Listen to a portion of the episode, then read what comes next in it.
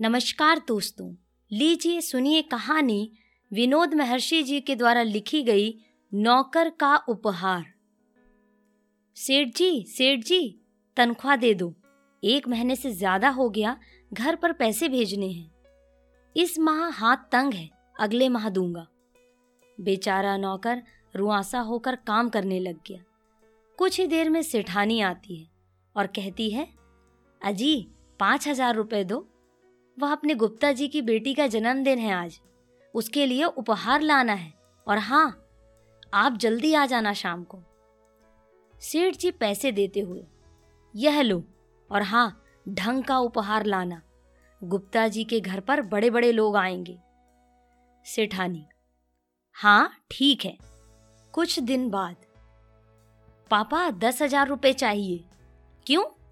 पापा कॉलेज से टूर जा रहा है आगरा घूमने के लिए। मैं भी जा रहा हूँ। अच्छा ठीक है। ये लो पैसे। ध्यान से रहना वहाँ।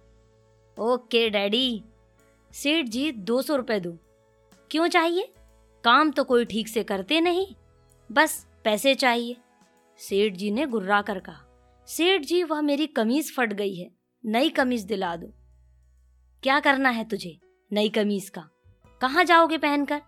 यह है ना? ये ठीक है। वह देखो, चावल बिखरे पड़े हैं। उनको इकट्ठा करके साफ़ करो। काम तो कुछ दिखता नहीं है, बस पैसे। डर के मारे नौकर वहाँ से हट गया और काम में लग गया। कुछ दिन बाद। नमस्कार, सेठ जी। आओ वर्मा जी, कैसे हो? बस ठीक हूँ। और बताओ, आज कैसे आना हुआ? सेठ जी, थोड़ी पैसों की ज़रूरत है। हाँ ले जाओ। आप चावलों का ग्राहक भेज रहे थे, वह क्या हुआ? हाँ वो बात हो गई है। आज शाम को आ रहा है। पचास बोरी चावल देने उसको, और वह भी नगद में। खुश होकर। अच्छा धन्यवाद वर्मा जी। आपको कितने पैसे चाहिए थे? पचास हज़ार रुपए।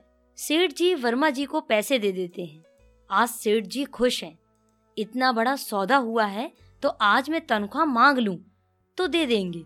यह सोचकर नौकर सेठ जी के पास जाता है। सेठ जी सुई धागा दो। क्यों? क्या कर रहा है?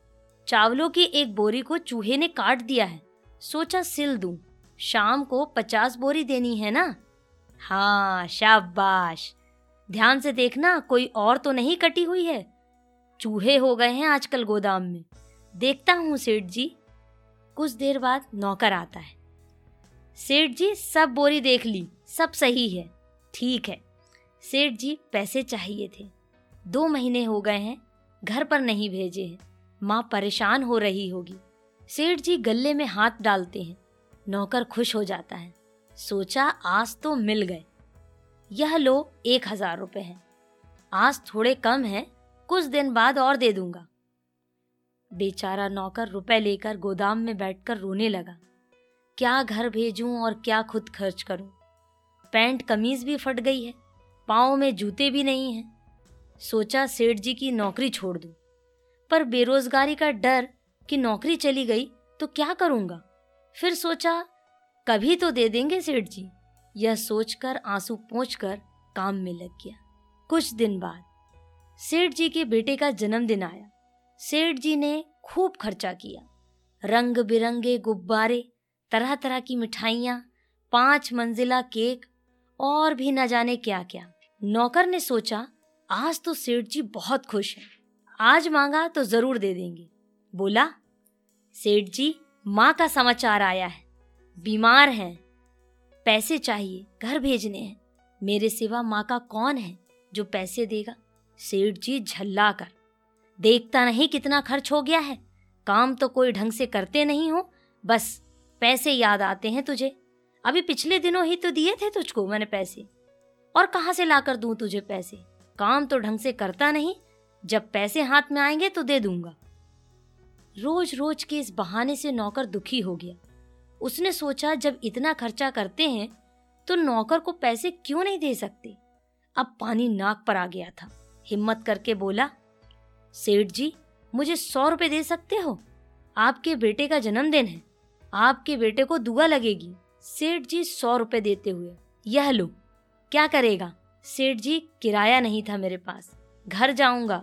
और हाँ मेरी दो महीने की तनख्वाह आपके बेटे के जन्मदिन पर मेरी तरफ़ से उपहार के रूप में रख लेना। नमस्कार सेठ जी। सेठ जी का मुँह देखने लायक। दोस्तों, आप सुन रहे थे विनोद महर्षि जी के द्वारा लिखी गई कहानी, नौकर का उपहार। ऐसी ही सुंदर कहानियों को सुनने के लिए इस पॉडकास्ट को आप सब्सक्राइब कर लीजिए। सुनते रहें कहानी मोनिका की जुबानी।